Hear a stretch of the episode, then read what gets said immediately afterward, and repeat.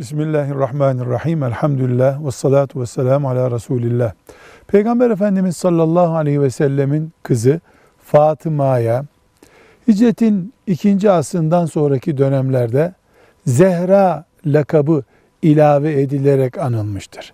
Fatımatu Zehra denmiştir. Bu çok hoş yerinde bütün Müslümanların uygun bulduğu, zevk alarak kullandığı bir kelimedir.